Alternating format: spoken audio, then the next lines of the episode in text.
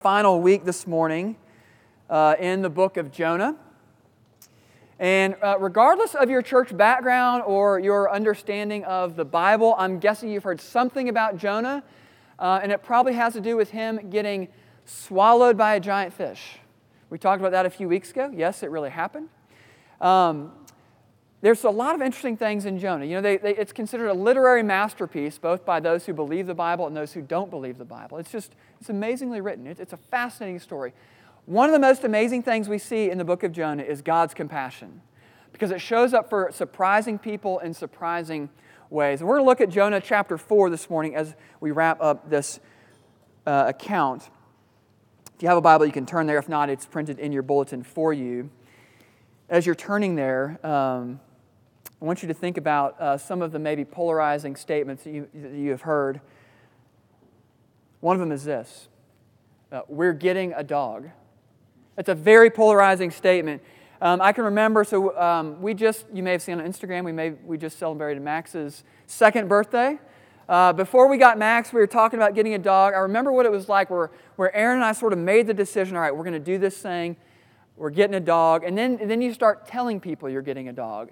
And you're making a big transition because you're going from not being a dog person to being a dog person. That's a big jump because previously you were able to relate to the non dog people. Solidarity, right? And then you're joining a new club. You're, you're joining the, the, the, the dog club people. Um, and whenever you tell someone we're getting a dog, you instantly get a read on how what they think about dogs, right? Because the dog people are like, oh, it's going to be so great. They really are a man's best friend. You know, it's so great to have them around. Your kids are going to love it. It's going to be so much fun just love dogs. And then there's the non dog people who feel like you have betrayed them by deciding to get a dog. Where you say, Yeah, yeah, we're getting a dog. I'm like, Oh, okay, wow. And they don't want to lie and say they're happy for you because they're not happy for you. They think you're making a terrible mistake. And then, you know, maybe there's some questions like, you know, um, do you know how much a dog costs on a monthly basis? Um, do you know that, like, you don't have to have that live animal living inside your house. That's optional, right? You can choose not to. But you instantly see the same event, getting a dog, with two very different responses from the heart. One person is ecstatic, and the other person thinks you are crazy for taking the plunge. One event, two very different responses. We have seen that throughout Jonah, and we see it especially in our text this morning. One event happens, and you see Jonah's response, and then you see God's response. And they are very different. In our text this morning, we are going to see his response to an event, which is going to show us the very heart of God. This is Jonah chapter 4, beginning in verse 1. But it displeased Jonah exceedingly, and he was angry. And he prayed to the Lord and said, O Lord, is not this what I said when I was yet in my country? That is why I made haste to flee to Tarshish. For I knew that you are a gracious God and merciful, slow to anger and abounding in steadfast love, and relenting from disaster. Therefore, now, O Lord, please take my life from me, for it is better for me to die than to live. And the Lord said, Do you do well to be angry? Jonah went out of the city and sat to the east of the city and made a booth for himself there. He sat under it in the shade till he should see what would become of the city. Now the Lord God appointed a plant and made it come up over Jonah, that it might be a shade over his head, to save him from his discomfort. So Jonah was exceedingly glad because of the plant. But when dawn came up the next day, God appointed a worm that attacked the plant so that it withered. When the sun rose, God appointed a scorching east wind and the sun beat down on the head of Jonah so that he was uh, faint. And he asked that he might die and said, It is better for me to die than to live. But God said to Jonah, Do you do well to be angry for the plant?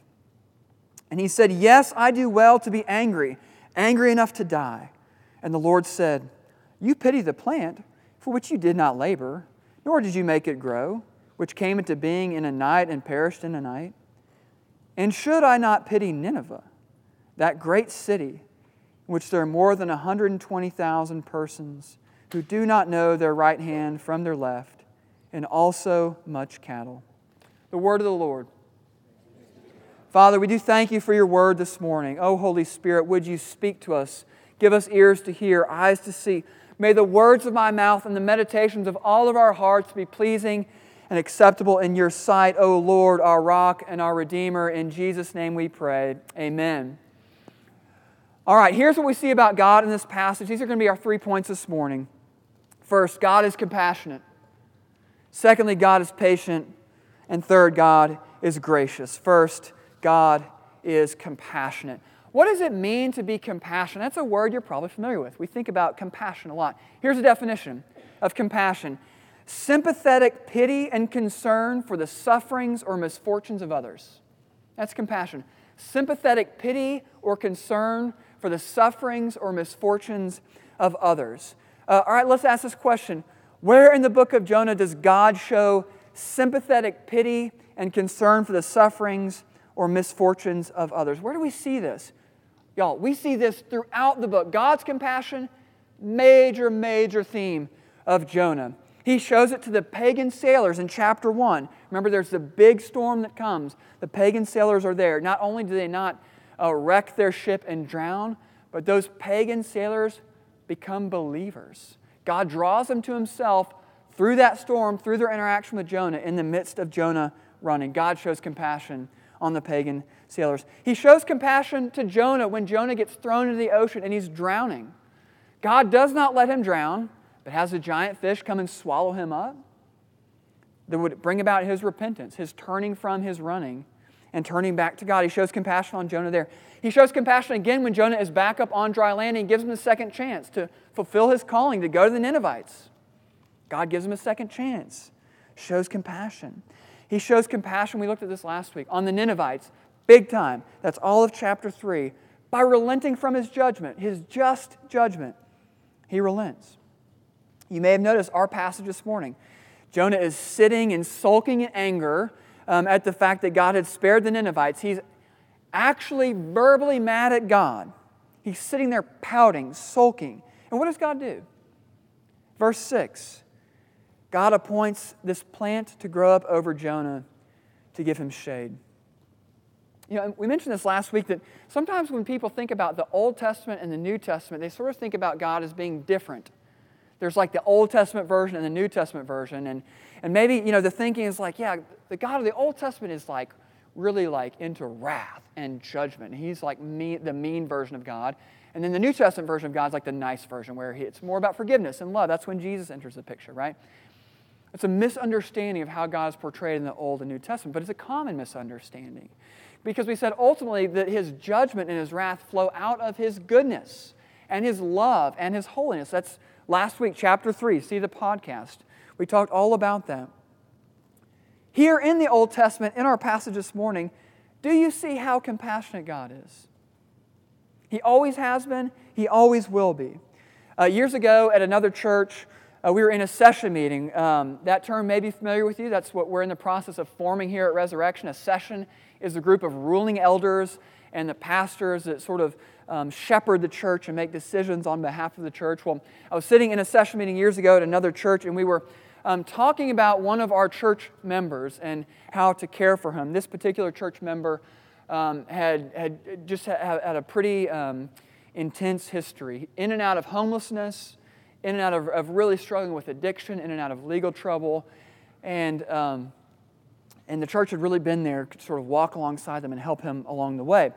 And, and he was in a spot where he had fallen back into this legal situation where he needed legal help. And he reached out to us and he said, I, I, need, I need some help. I need you, will you guys do this thing for me?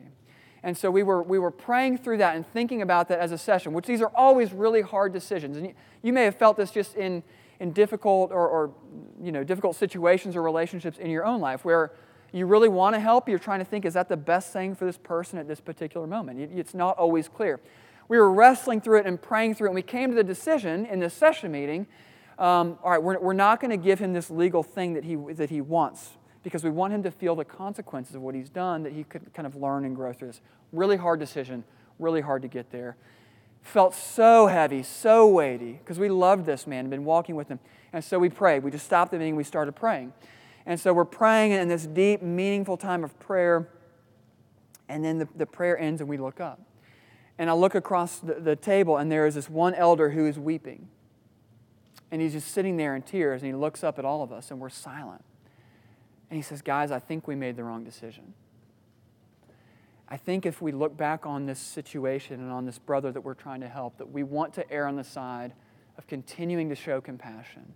It may not be the right decision in this situation, we don't really know, but I think we need to show compassion to this brother, to think about his misfortune, his suffering, and to help him with this legal situation.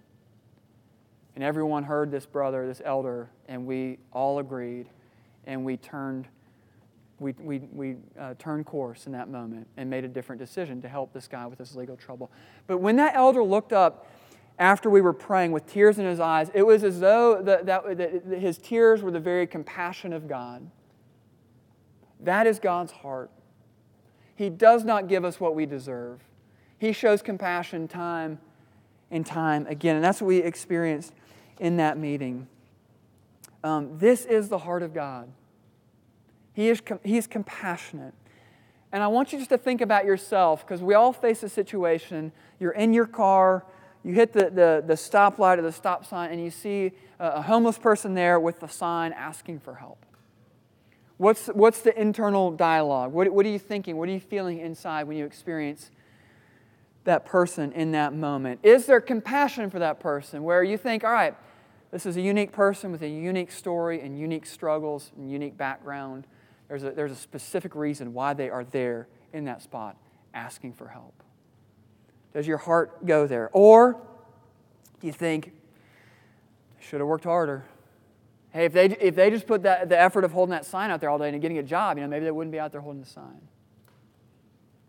You know, or um, is that even real, right? Maybe they're just trying to rip me off. Maybe, maybe they're fine. They're just trying to make money the easy way by staying there asking for it. Where does your heart go in that moment? And I'm not downplaying the complexity of homelessness and people asking for help on the street. I have still not figured out how to handle that. It's, it's always really complex and confusing. Not trying to oversimplify it, but in that moment where you see someone in their suffering and misfortune, where does your heart go? Do you see fruit of the compassion of God? Or do you see what is really more similar to anger? That's sort of what we see with Jonah, which we'll talk about in a moment. But listen to how Tim Keller talks about com- compassion in his book on Jonah. He says, Real compassion, the voluntary attachment of our heart to others, means the sadness of their condition makes us sad. It affects us. That is deeply uncomfortable, but it is the character of compassion. It's when our hearts connect to another in their misfortune. We feel the sadness that they feel, and it is deeply uncomfortable it's so easy to, to sort of rationalize the reason why this person is in the situation that they're in. And it's not even necessarily wrong to do that. But does your heart break for this person? That's the compassion of God. We see that in this passage throughout Jonah. What do we see from Jonah in our passage? Anger, like real anger. Verse 1 Why was he so upset? Right before this um, passage, chapter 3, God sent Jonah for the second time to the Ninevites. He preaches to the Ninevites, and they hear him. And so they repent. So God relents. He does not bring disaster upon them. Which you would think, let's throw a party, right? Let's celebrate. Like, you know, think about the prodigal son, where the son comes home. What does the father do? He throws a massive party. That's the right response to repentance. Repentance is good, turning from evil is good. That is not how Jonah saw it. Jonah was angry. Chapter 4, verse 1 said he was exceedingly displeased. Angry. Why? Look at chapters 2 through 5. And he prayed to the Lord. So this is an angry prayer from Jonah. Oh Lord, is not this what I said when I was yet in my country? This is why I made haste to flee to Tarshish, for I knew that you were a gracious God and merciful, slow to anger, abounding in steadfast love, relenting from disaster Therefore, now, O Lord, please take my life from me. For it is better for me to die than to live. And the Lord said, Do you do well to be angry? And Jonah leaves to watch to see what happens to the city. It's something crazy happens with Jonah here. It's like he reverts back to chapter 1 Jonah. Um, it's almost like when an adult child moves out of the house and they sort of establish themselves. Maybe they get a job, they're supporting themselves, you know, maybe they get married, but, you, you know, you sort of see them, you're like, wow, like, look at all this newfound, like, adult maturity that I'm seeing in this child. This is amazing. They're not a kid anymore. And you're really proud of them, and you see them living life on their, on their own. And then they go back and they visit mom and dad, and it's like something clicks when they walk in mom and dad's door where they revert back to like the 13 year old version of themselves. They're like, they're staring at the pantry, griping at mom for having the wrong flavor of Pop Tarts. And you're thinking, like, what? I thought you were like this new, mature adult, and now you're complaining about the Pop Tarts. What, what happened here? Uh, maybe that's just me that I've personally experienced in myself.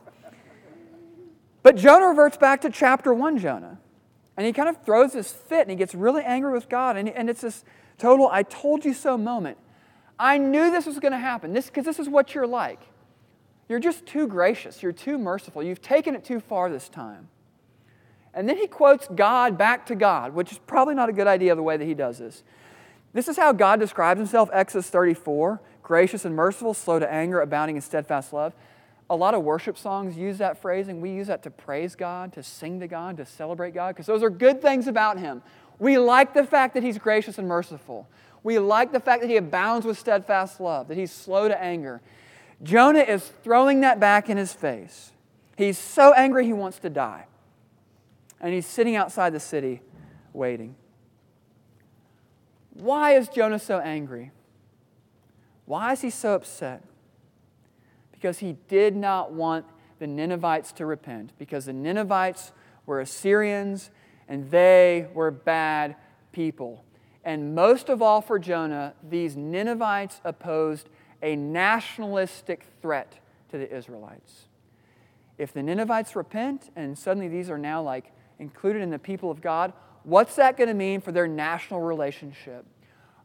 Every commentator I read agrees that what is driving Jonah's anger are his nationalistic desires to see Israel be victorious. He did not want the nation of Israel threatened. And so he got angry. Listen to this quote from pastor and scholar Sinclair Ferguson.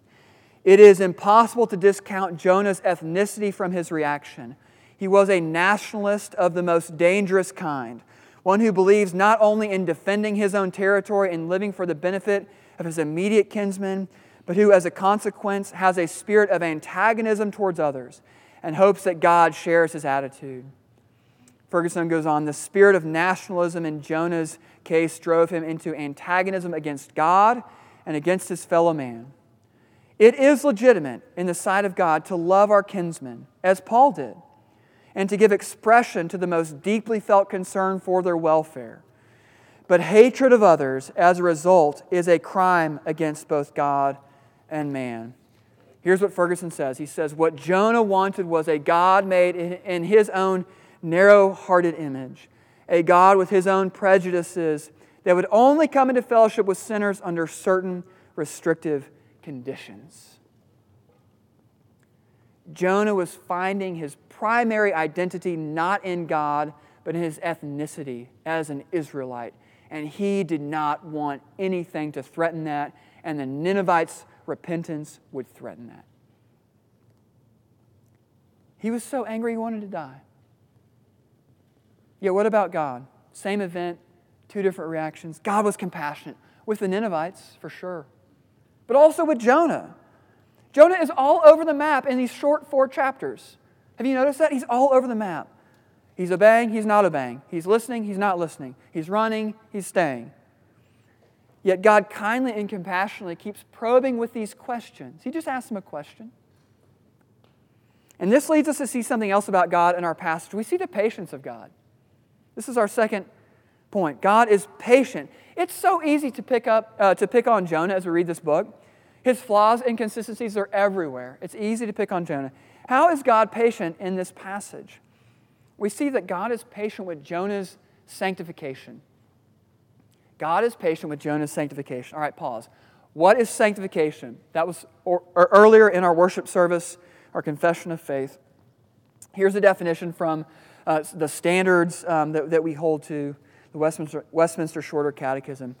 Sanctification is the work of God's free grace, whereby we are renewed in the whole man after the image of God and enabled more and more to die unto sin and live unto righteousness.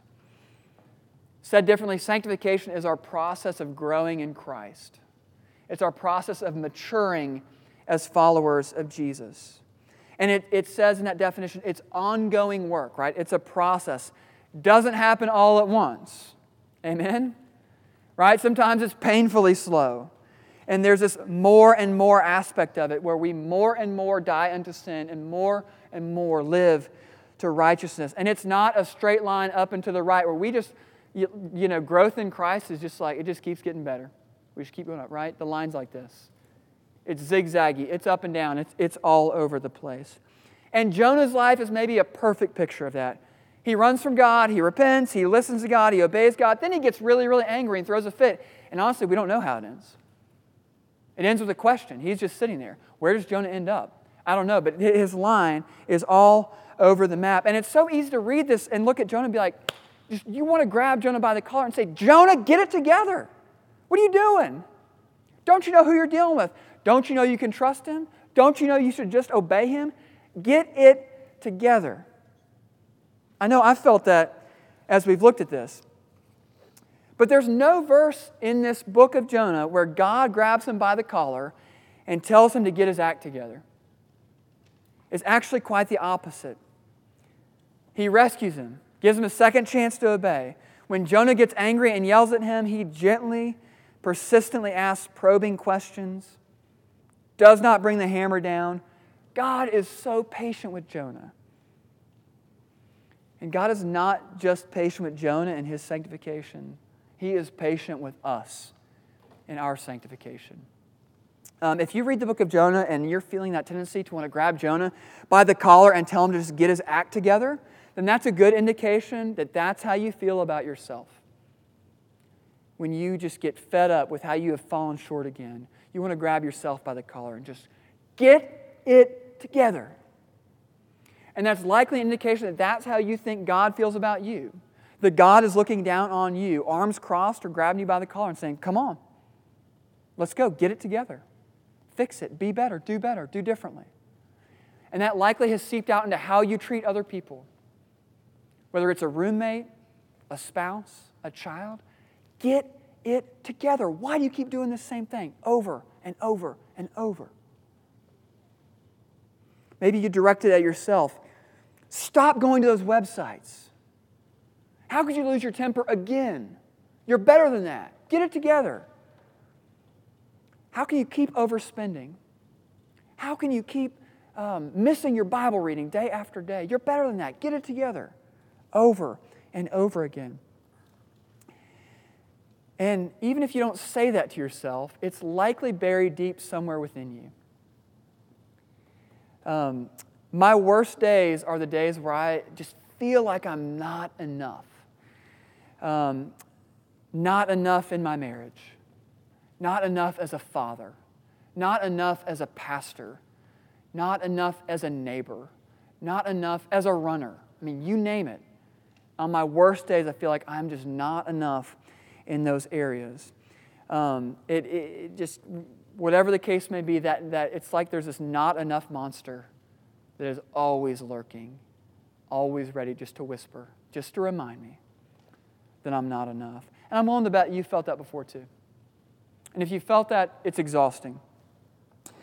But even when we're able to name it, um, what we typically do is we pivot and we make a great self improvement plan. And we think, you know, all right, you know, it's marriage, all right, date nights. We're going to do date nights here on out. We're going to fix this thing, date nights.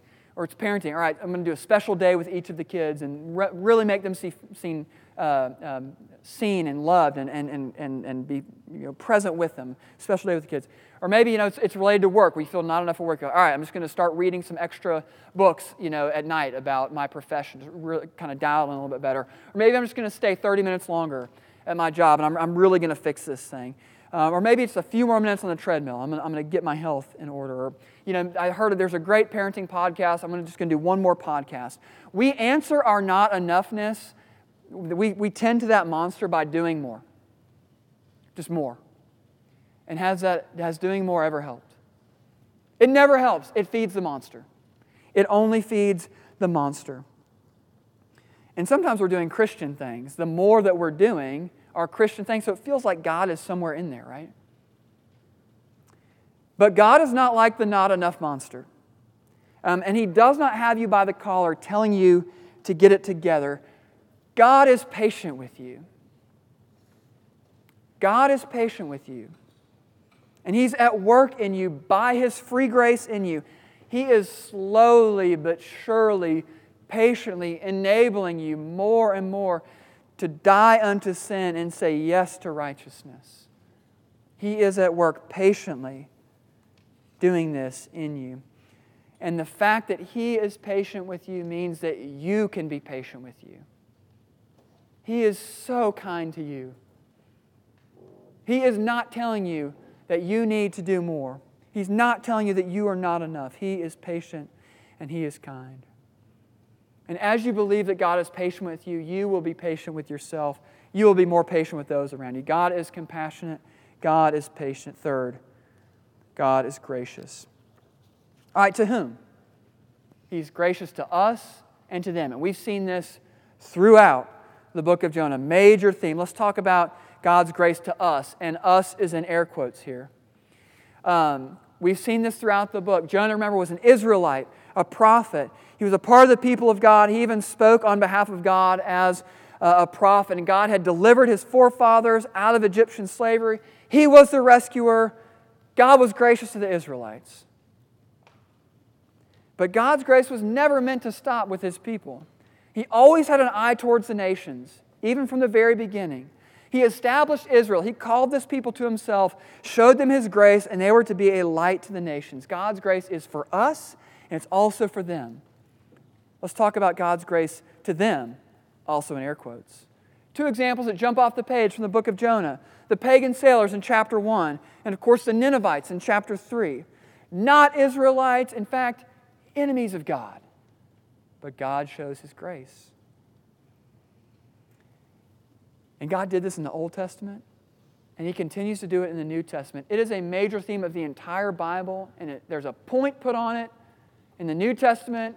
Listen to what the Apostle Paul says in Ephesians 3.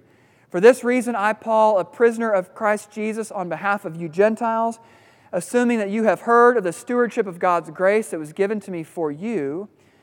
He talks about a mystery here. What is the mystery? How the mystery was made known to me by, by revelation, as I have written briefly. When you read this, you can perceive my insight into the mystery of Christ, which was not made known to the sons of men in other generations, as it has now been revealed to his holy apostles and prophets by the Spirit. Verse 6 this mystery is that the Gentiles are fellow heirs, members of the same body, partakers of the promise of Christ Jesus through the gospel. This theme continues God's grace for us and them, Jews and Gentiles, insiders, outsiders, religious, non religious. No one is off limits. And this means that God's grace will reach people who are very different than us. And that feels very disruptive. It disrupts our preferences, our sensibilities. It certainly did for Jonah with the Ninevites. Remember, there was a church in St. Louis. I went to seminary in St. Louis and heard about this church that was planted um, in downtown St. Louis. And they planted and they started worshiping, much like us. And they suddenly got connected to a uh, group of uh, French speaking Congolese immigrants. French speaking Congolese immigrants, and they started ministering to them. And they started ministering to one or two, and they built a relationship, and they really had a, a, a real deep bond with them. So much so that lots of French speaking Congolese people started coming to their worship service. And it's, it just sounds amazing, right? I think this is so great. Like this influx of these immigrants that, that are, you know, French speaking. What a gift, right? And they could have just sort of like kept going as is, like with their worship service like it was before.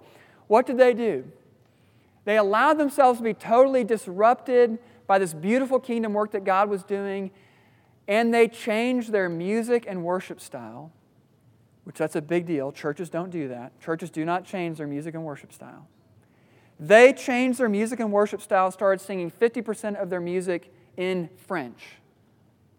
And you hear that, you're like, yes, like, oh, it's beautiful. What a picture of the kingdom. Every tongue, tribe, and nation coming together. Right. Imagine not knowing what half of your worship music means. That's great if you kind of speak French, but if you don't know French, that puts in perspective how disruptive that was for this community. But do you know the impact that it had on these French speaking Congolese brothers and sisters? What a gift. Felt like they were at home worshiping, words they understood, in a style that resonated with them. And you can imagine how they continued to reach those immigrants in that community. It's beautiful kingdom work, God's grace for us and them, but it's massively disruptive. And so, for us as a new church, God's grace is for us and for them, and each of us may define them differently. But the question for us is are we willing to allow ourselves to be disrupted for the sake of the kingdom? And it's easy to say yes, but think of the reality. Jonah was facing that reality with the Ninevites. Different music style, different programming. Maybe sending half of your neighborhood group out to start another neighborhood group. Maybe it's us planting another church in a few years that sends out people that we just love and that we've locked arms with for a few years that we're already sending out into a new community to start a new church in a few years. Beautiful kingdom work, massively disruptive. Massively disruptive. What would it look like for us to not just tolerate disruption, but to welcome it, to even ask God for it? That's what the grace of God does. It disrupts, but it is beautiful. And where's it headed? What's the picture of it? Uh, gospel singer Kirk Franklin, you may have heard of Kirk Franklin. Um, he was actually, at his concert was when I officially became a Christian during my time in my freshman year. So I, um, much love for Kirk Franklin. He is a famous gospel singer. He recently recorded an album with Maverick City Music. And what's unique about this album they recorded is that they recorded the entire album inside a prison in Miami. Um, 1,300 inmates contributed to this album, and you can watch these recordings. There's videos of it on YouTube. They are amazing to watch. You'll see Kirk Franklin, you'll see uh, the, all the Maverick City Band, and then you just see masses of prisoners in their uniforms. And they're all singing, they're all worshiping, closing eyes, lifting hands. It's an amazing thing to see. All kinds of different races, all kinds of different types of criminals, all kinds of different economic levels in this room. Some of the people in the room are free, some of the people are in prison, all worshiping together. It's an amazing thing, thing to see. Uh, their song Kingdom, which I recommend, has the following refrain If you ever wonder what heaven looks like, it's looking like me and you. And they sing this line over and over. If you ever wonder what heaven looks like, it's looking like me and you. And in this room, you see these prisoners. And you see Kirk Franklin. And you see everything in between singing and worshiping together. This is what heaven looks like. Amen. Um, when God's grace goes to us and them, however we define them, things only get more beautiful. And Jonah didn't fully get this. And we're left hanging with this question from verse 11 Should I not pity Nineveh, that great city in which there are more than 120,000 persons who do not know their right hand from their left, and also much cattle? it leaves us with this question God is so compassionate, God is so patient, God is so gracious. Do we share with Him in those things? It starts by experiencing those things personally from God. That's what we see in Jesus perfect compassion, perfect patience, perfect grace, lived out, embodied for us. Um, what if there was a way um, to soften your anger towards others? Uh, what if there's a way to, to soften that, that just get it together attitude? Or to, to fend off that not enough monster? Or to slowly break down prejudices and barriers that you have deep within you? What if there's a way to do that? Where does that happen? It starts when you encounter Jesus on the cross. And He invites you to Himself this morning to experience that cleansing, to experience that deep rest where He does not ask you to try harder, He does not ask you to do more. He asks you to come and surrender everything and fall at His feet and let Him meet you with His compassion and His patience and His grace. That's what's on offer to you this morning. Let's pray together. Father, thank you for the good news that you are at work by your free grace in this process of sanctification. allowing us to more and more die unto sin and live unto righteousness. Thank you that as you call us to yourself, you do not call us to come and perform, but you invite us to come and to rest. All who are weary and heavy laden, you invite to come and rest at your feet. Good Father, would you meet us with compassion? Would you meet us with patience? Would you meet us with grace today? In Jesus' name we pray. Amen.